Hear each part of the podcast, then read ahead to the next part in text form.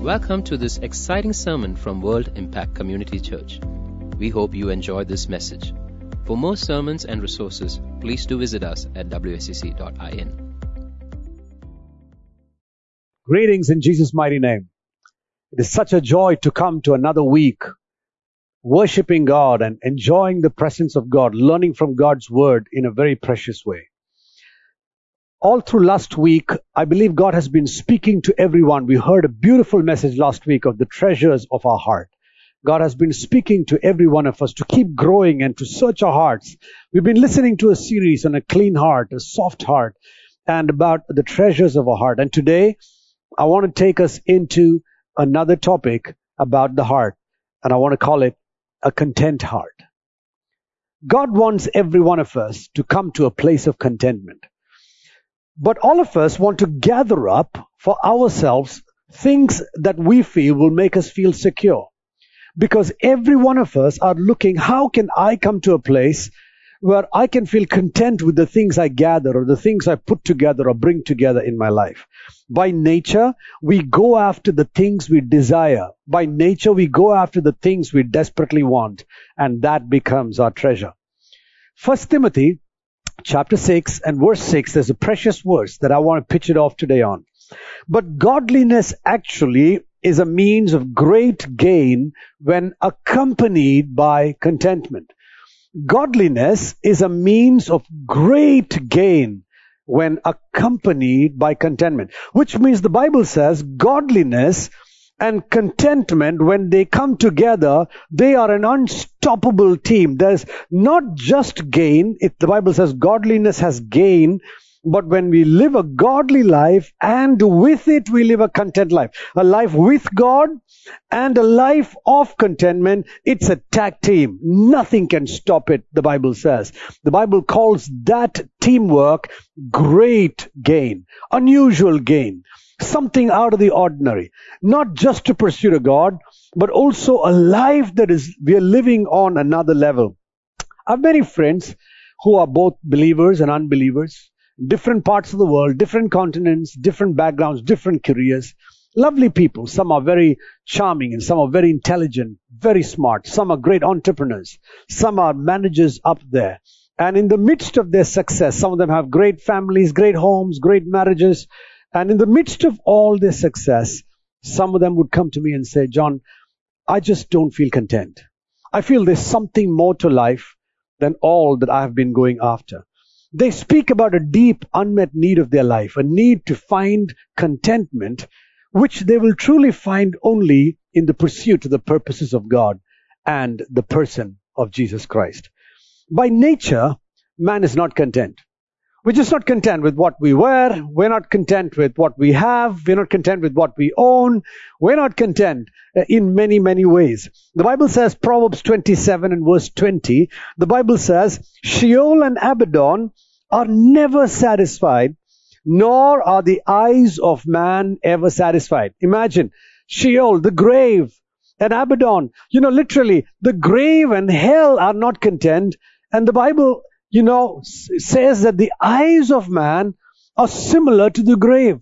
That always wants more and more people. That, you know, how many ever people died, there are more people that they're willing, the grave is willing to take on. The Bible says in the same way, the eyes of man also like that. It's just never content. Wow. That's powerful.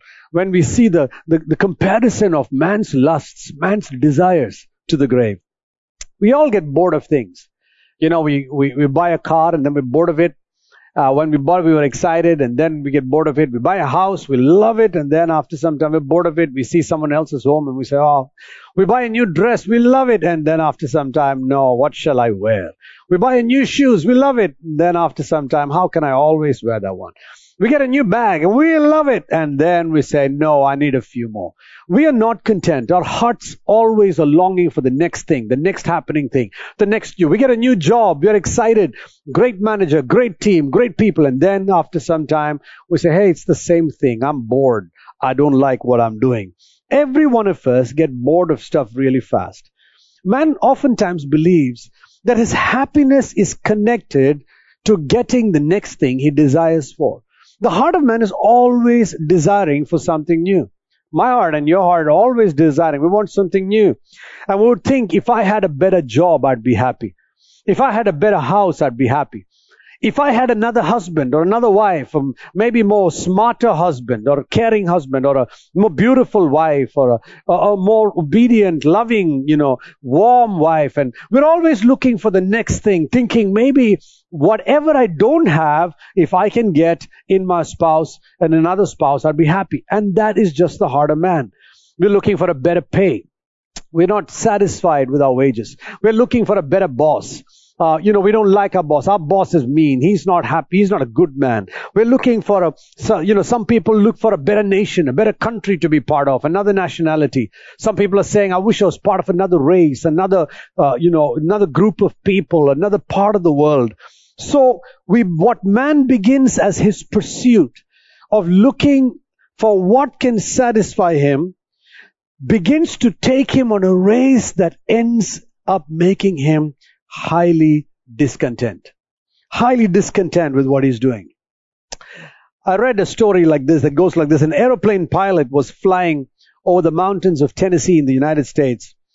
And this pilot pointed out to his co-pilot and he said, do you see that lake there? And his co-pilot said, yes, I do.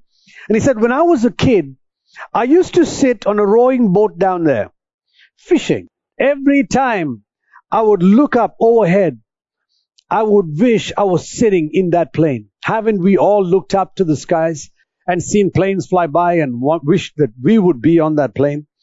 And he says, today, every time I look down and I see that lake, I wish I was sitting on a rowboat in that lake fishing. The next thing that comes in our life, we begin to get excited about it and get bored with what we have.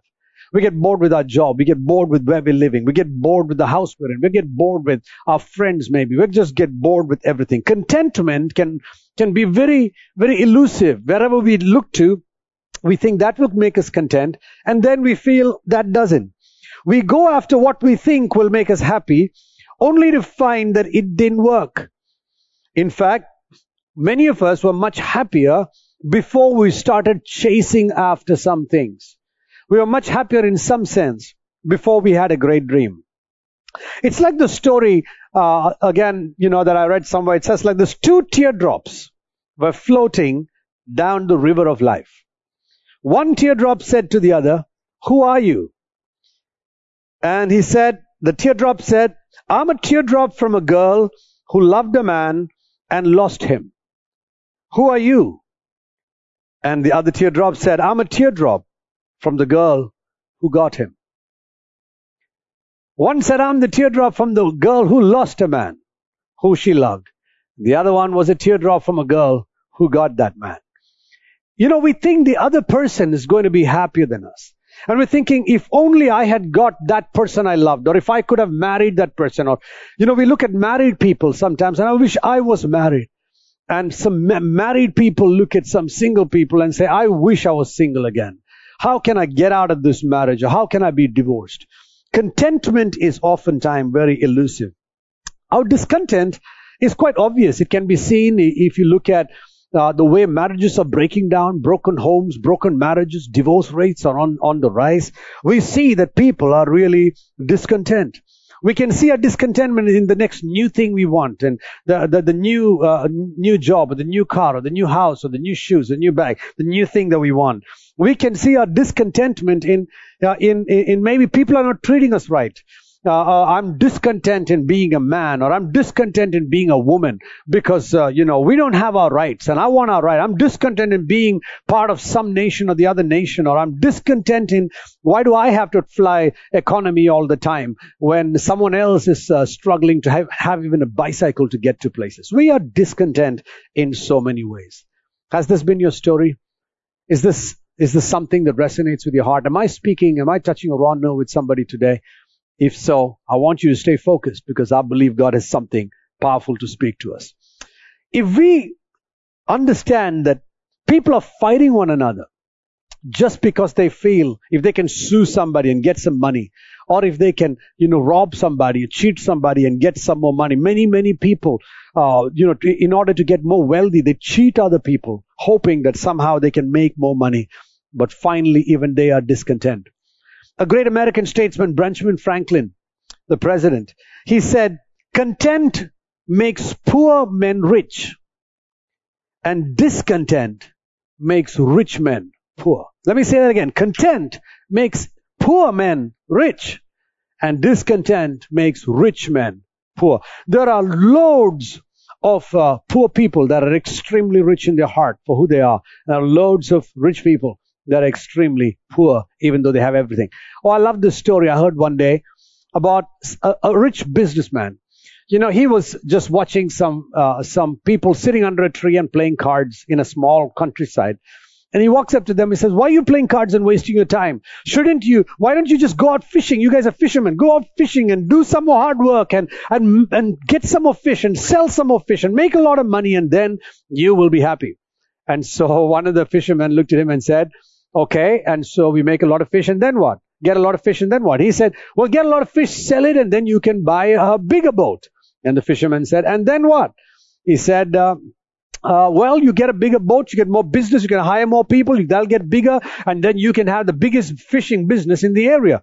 And then he said, and then what? And he said, then you'll get, you know, buy more boats and that will grow and that'll become like a, you know, a huge company, a huge business.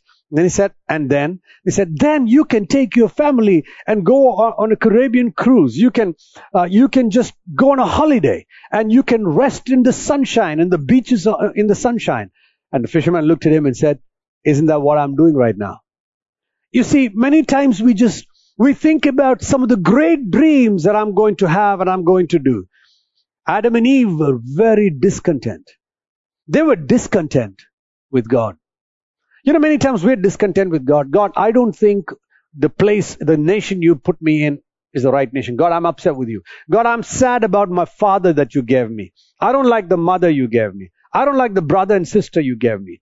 And I don't like the, the, the culture into which I'm born. We can be discontent many times. Adam and Eve had that very issue with God. You see, God told Adam and Eve, I want you to, you know, eat of everything except of these two trees, the tree of life and the tree of knowledge of good and evil. But Adam and Eve, they were disregarding every other tree that God gave. And they spent their evening being discontent about the two trees that they could not eat for. Isn't that the heart of man? Isn't that our heart many times? We disregard everything that God gave. We disregard God's faithfulness. That He put three square meals on our table all these years. That when we did not know how to walk, He gave us people that cared for us, fed us, picked us up, and put us on our feet. We disregard the amazing, the millions of blessings God has sent our way. And we are angry about that one thing that God did not give us. Satan, in fact, offered Jesus the very thing and he tempted him. Satan tempted Jesus, said, Can you be discontent with God? What have you come for? You come for the kingdom? God wants you to get it through suffering. But I'm going to offer you to, for free. All you need to do is just worship me. Just bow down and worship. You know, Satan is a crook. He's a liar. He wants to get into your heart and my heart by making us discontent. He wants to turn you against your leaders by making you discontent. He wants to turn you against your parents, against your children, against your family. He wants to turn you against your society by making you discontent. That is the scheme of the devil. And he tried that with Jesus. He said, Jesus, you know what? I'm willing to give you the kingdom. That's what you've come for. I'm going to give it to you. You don't have to die on a cross and all that. Because your father, no, he, he's just got a bad plan all the time. He wants you to suffer and die on the cross and he wants you to uh, go through agony and pain. Many Christians, they, they, they feel the same thing. God wants me to what? Deny myself, take up the cross and follow him? Why does God want me to go through all of that? Why can't just God make me happy? Because our happiness is oftentimes connected to our lusts. What I want. God is not a Santa Claus that is, is trying to meet all our lusts because our lusts will destroy us. God is a good father who wants to meet all our needs. And part of that meeting our needs is training us to be somebody who can stand on our feet and who can live for Jesus Christ. So what do we gather? Trying to be happy and to be safe. You know, a man is constantly gathering everything. He always wants to gather things. What do we gather? So we gather basically three things. We gather essentials for daily living. We gather treasures that we want to store up for tomorrow's need. And we want to gather treasures for today's pleasure. We want to gather treasures for today's pleasure. So these are the three things that we bring, that we gather together. So the things that you and I gather reveal some things about us. The first thing it reveals about us is that it reveals what we need. What we gather tells us about what we need, us and others, of course, but what we need. Secondly, what we gather tells us about what we want, what we long for. This is what I want. I really want that new shoe. Do I need it? No, I got 32 other pairs, maybe you might say, but I really want that new one. It tells us about what we want. What we're gathering tells us about what we value. We value, you know, whatever we value, we want more of it. We want more of it. What we gather tells us about what we trust. What we trust and whom we trust. That's what we, we, we hold close to us.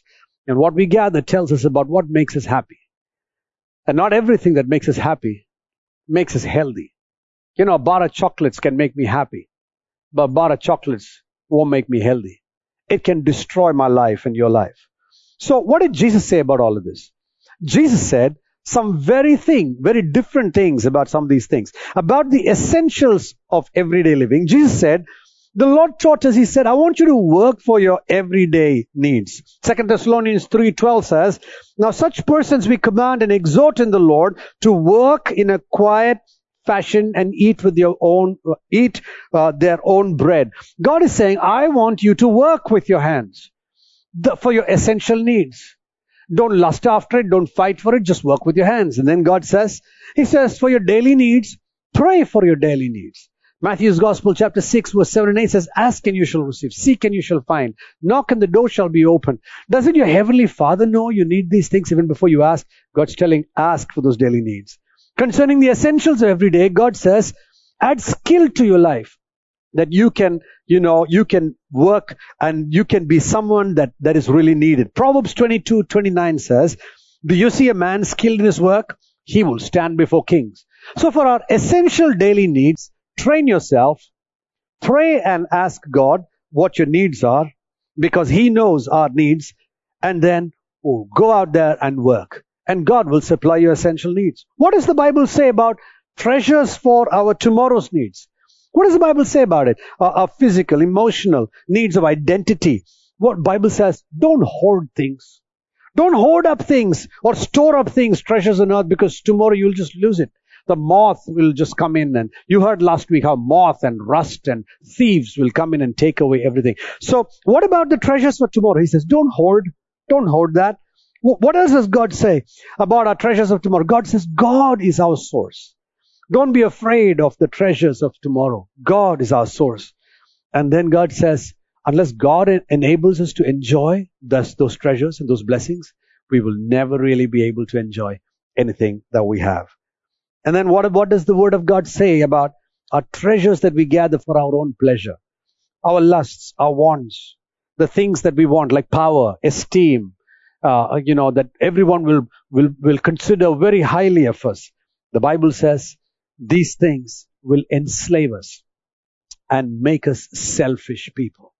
That the pleasures we go after, that which overcomes us, will enslave us. We become the slaves of our pleasures and our lusts.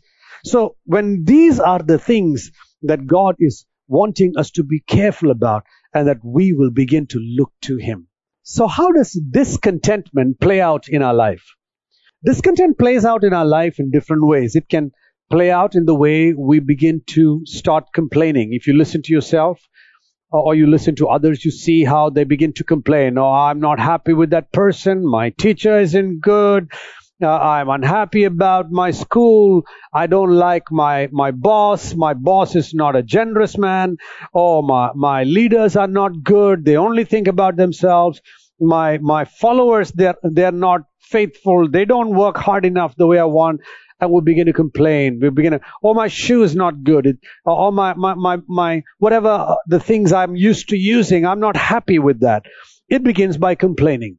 Another way discontent begins to play out is we begin to compare with one another. We look at the school that they've gone to. Oh, do you go to that school? Oh, okay. I didn't have an opportunity to go to that school. Why God do you you are loving me to go to this school? I'm not happy.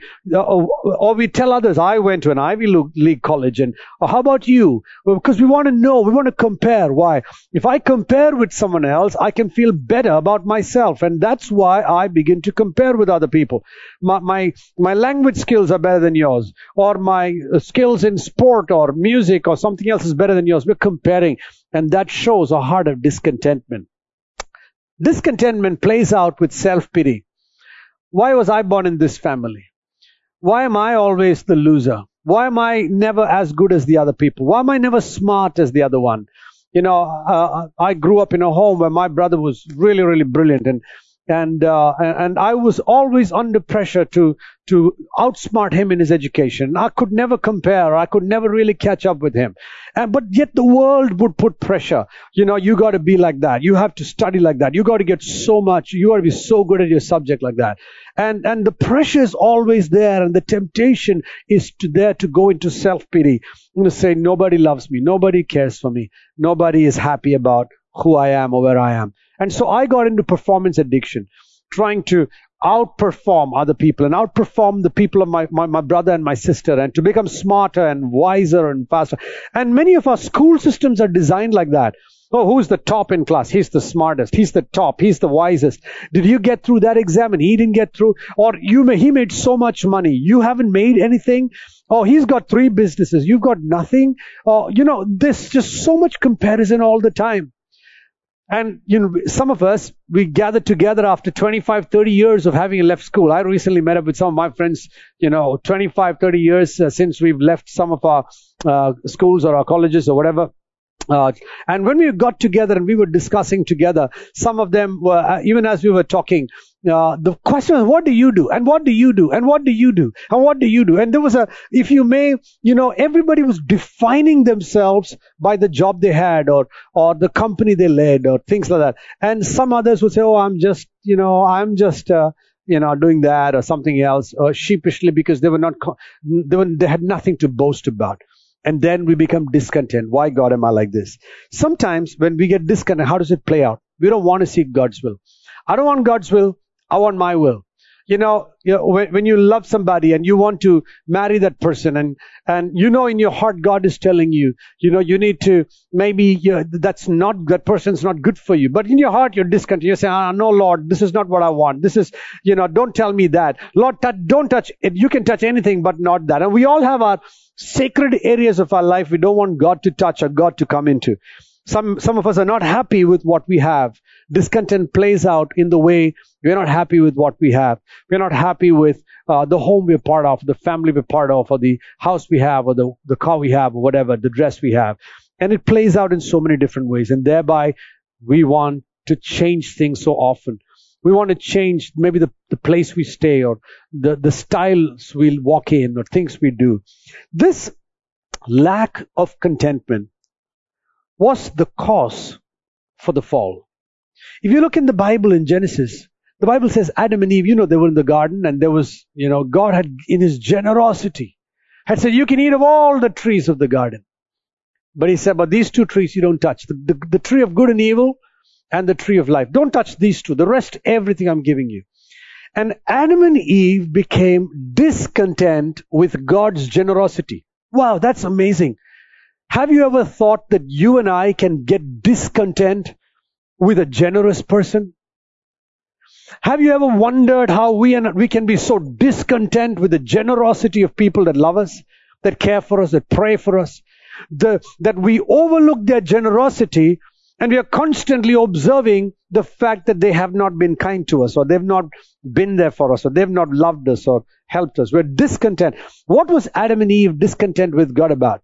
You see, it was, they were discontent with two things. They were discontent with God's permission. The fact that they had to take permission from God to do something.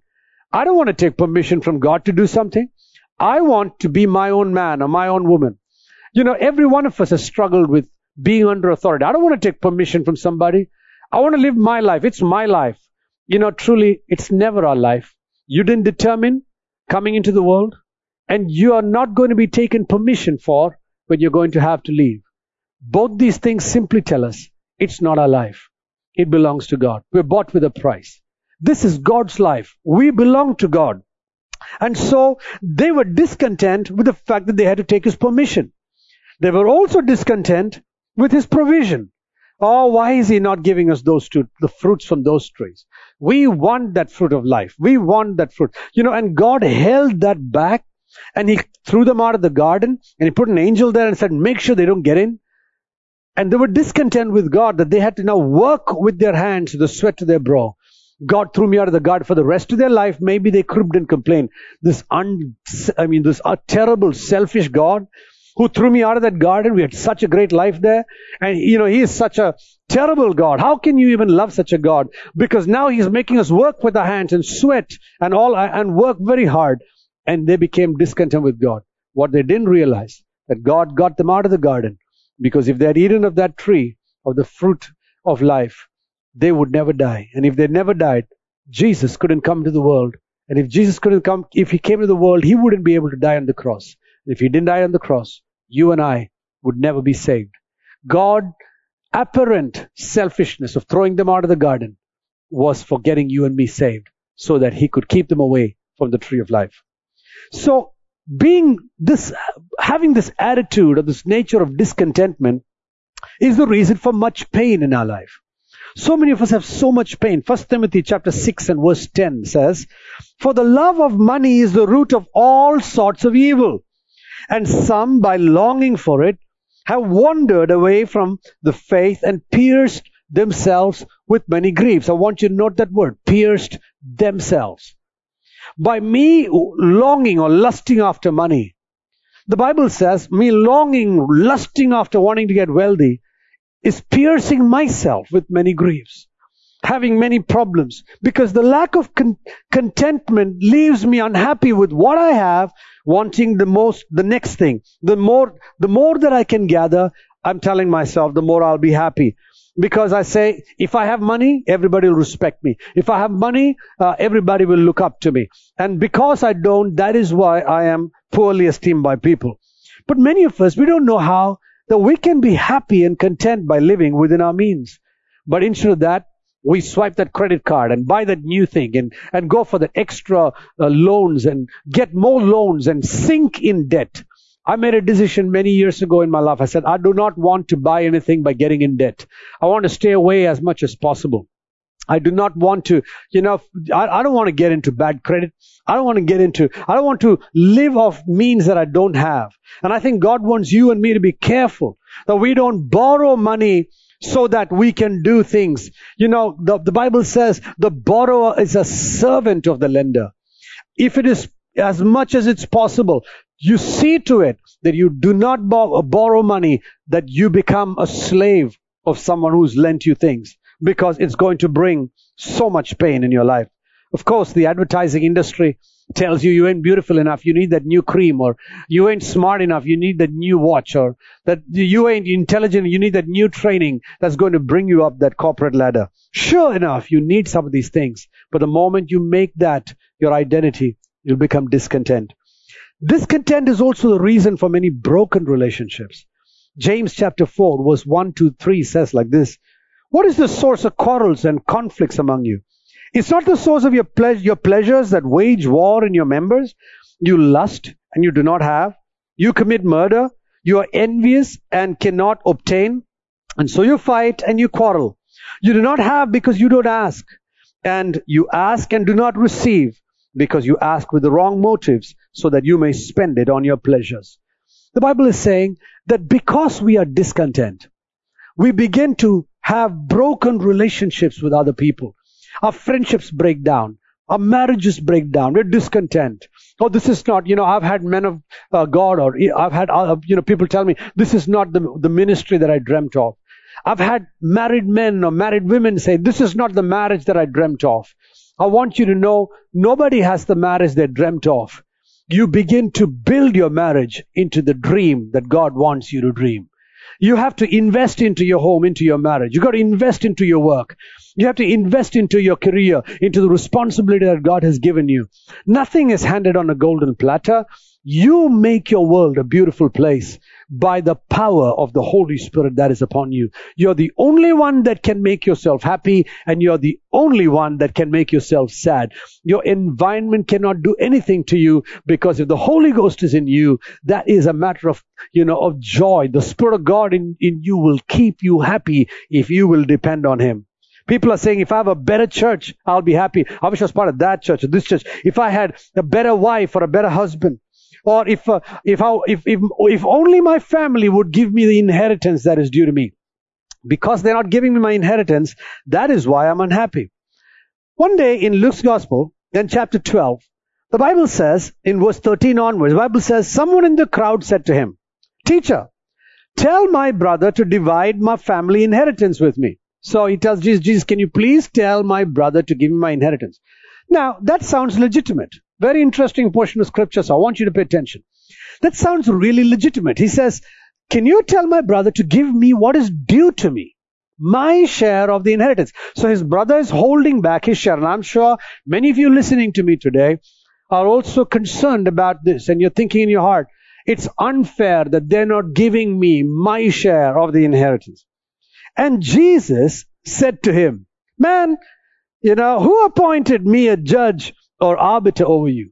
Well, that sounds funny. It almost sounds like this. Man, who appointed me a judge or arbiter over you? He says, I'm not your judge for property and things like that. And then he turns to that man who asked him for a legitimate cause. Can you ask my brother to give my inheritance to me? To that man he turns and says, hold on to your boots. He, he says like this, beware Beware and be on your guard against every form of greed. What? What do you mean? Here's Jesus telling a man who is asking for a legitimate thing, Can you tell my brother to give him the property which is due to me? And Jesus says, Watch your heart for greed. Watch your heart for greed. He wasn't talking about inheritance. Behind his desiring the inheritance, God looked at his heart and found a discontent, greedy heart. That was, that was discontent. Maybe if Jesus spoke to his brother, his brother maybe would have, may have given him correctly, but this guy's heart had an issue, and yet he's fighting with his brother, saying, tell him to give me my inheritance. You see, many times our heart is not right, is discontent, and we are blaming our brother or our leader or our fathers or our mothers, they're not fair. They're not right with me. They're not, they didn't do correctly with me. But the issue Jesus saw behind, behind that righteous statement, can you help me get the money that is due to me from my brother? Jesus looked at him and says, beware, because I see in your heart there's a danger.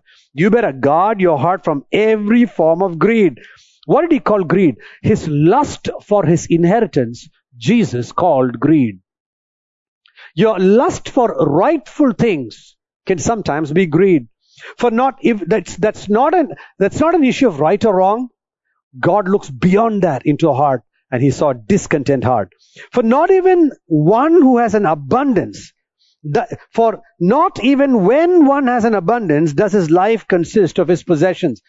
So he's saying even your brother has an abundance or maybe you are going to be greedy and you are going to have an abundance by the inheritance that's going to come to you. And I want you to know you're not going to find life there. Wow. For every one of you that has been cheated of your inheritance, God is saying you may get your inheritance, but because you're greedy, you'll not find life. You'll not be happy. You'll have what you lusted for, fought for, but you will not have what God has planned for you. What is that? More, there's something greater than earthly inheritance. What is that? It's abundant life. It's a life with the Holy Spirit. This man was being denied his inheritance, and Jesus had the audacity to look beyond his request and look into his heart and see his greed. And he called it out. And then he continues telling them a parable, and he says, A land of a rich man was very productive. And he began to reason to himself, saying, What shall I do? Since I have no place to store my crops. Then he said, This is what I'll do. I will tear down my barns and build larger ones, and there I'll store all my grain and my goods. And I will say to my soul, Soul, you have had many goods laid up for many years to come. Take your ease, eat, drink, and be merry. He, he shared a story about a man who's had a lot He tore down his barns, he's going to build up new ones, and he's saying, eat, drink, and be happy. For you have so much stored up for many years. When we get an inheritance or we get wealth that may be due to us, we become happy that, oh, I have enough now for the future. And Jesus said, you fool. What if I call your life back today? What is the use of all the wealth and inheritance that you fought for, you went to court for, and you fought for, that was rightfully yours? You fool, the Bible says. If I call you back home today, that would mean nothing that you spent your life on. Neither will you eat, drink, or be merry. So is the man who stores up for himself treasures and is not rich towards God. Last week you heard about treasures of your heart. And the Bible says a man who stores up treasures of this world and is not rich towards God, the Bible says that man is a fool. He's a fool who gets treasures on this earth. So many people, God has called you to obey Him. God has called you to serve Him. God has called you to, to do the ministry. But you said, no, uh, uh, you know, let me earn a little more money. Let me uh, do a little more. Let me make my life a little more secure. Let me, you know, have a little more comfort. And God is speaking to your heart and saying, you fool. You fool that you would think that you had enough time. You're not in control of your tomorrow. What if God would call you home today? You would neither have wealth, nor would you ever had that opportunity to serve God. God's calling you today into your heart because God wants you to be content with the call of God. Contentment does not mean complacency. Many people mix these two things up and they think, maybe is pastor asking us to be complacent? Contentment doesn't mean sit back and do nothing. Contentment means being satisfied in the will of God. Contentment is being able to look at your abundance and say, praise God, and being able to look at your lack and say, hallelujah. Paul said, I know what it means to abound. I know what it means to abase. I know what it means to have plenty. And I know what it means not to have. In both these circumstances, I want to say, hallelujah. That is contentment. Contentment is not complacency. Many people say, you know, uh, we, sh- uh, we should be content and therefore I don't want to put effort. I don't want to put my effort into this or that. No, you have to put effort into doing the will of God. That is true contentment. Putting effort into doing the will of God. The Bible tells us, work hard with your hands. Hard work is God's will for our life. That we work hard so that we will be fruitful. And when the reward forms comes from that, God says, be content with the reward. For as long as we are free from greed, that we are not trying to work to have an identity, we're not trying to study to prove something to somebody. We're not trying to run a business so that I can become famous. Paul tells the servants, don't be unduly concerned about gaining freedom. That's what he says in 1 Corinthians 7:21. Don't be unduly concerned about freedom from that particular master or leader. Or you might think, oh, if I can leave that ministry, I'll be happy. Look at this. Those of you that are unhappy about the place that you are in right now, Paul says, he says, don't be unduly concerned about gaining freedom to the servants. He says, if, but if they are able to do so, they should. But he says, but don't be obsessed by it. Don't be obsessed by it. Learn in the midst of that circumstance to be content. How could Paul say that? By sitting in a Roman jail, he said, I'm content. I'm happy with what God's doing in life. If you're single and you're feeling lonely, there's nothing wrong in desiring to be married. That's not wrong. It's not wrong to desire to have a godly spouse, a godly partner. It's not wrong. But as long as you are not so consumed or overtaken by that desire that you lose sound judgment and just get married to somebody and anyone that comes your way smiled at you or winked at you and then you end up crying the rest of your life. Don't jump into it. If you're in an unpleasant job, pray about it. Ask the Lord. There's nothing wrong in going back to get another training or another degree so that you can have a better job, a better circumstance. But as long as you're doing it in submission to the will of God. The will of God is the place of contentment. Let me say that again. I love that. The will of God is your place of contentment. If you are going to be in a better quality of life, but outside the will of God, you'll never be content in the Lord. So what does contentment really mean? It is the inner sense of peace or rest that comes from being right with God. That you know that I am right with God. I am doing the will of God. I'm in the place where God wants me to be.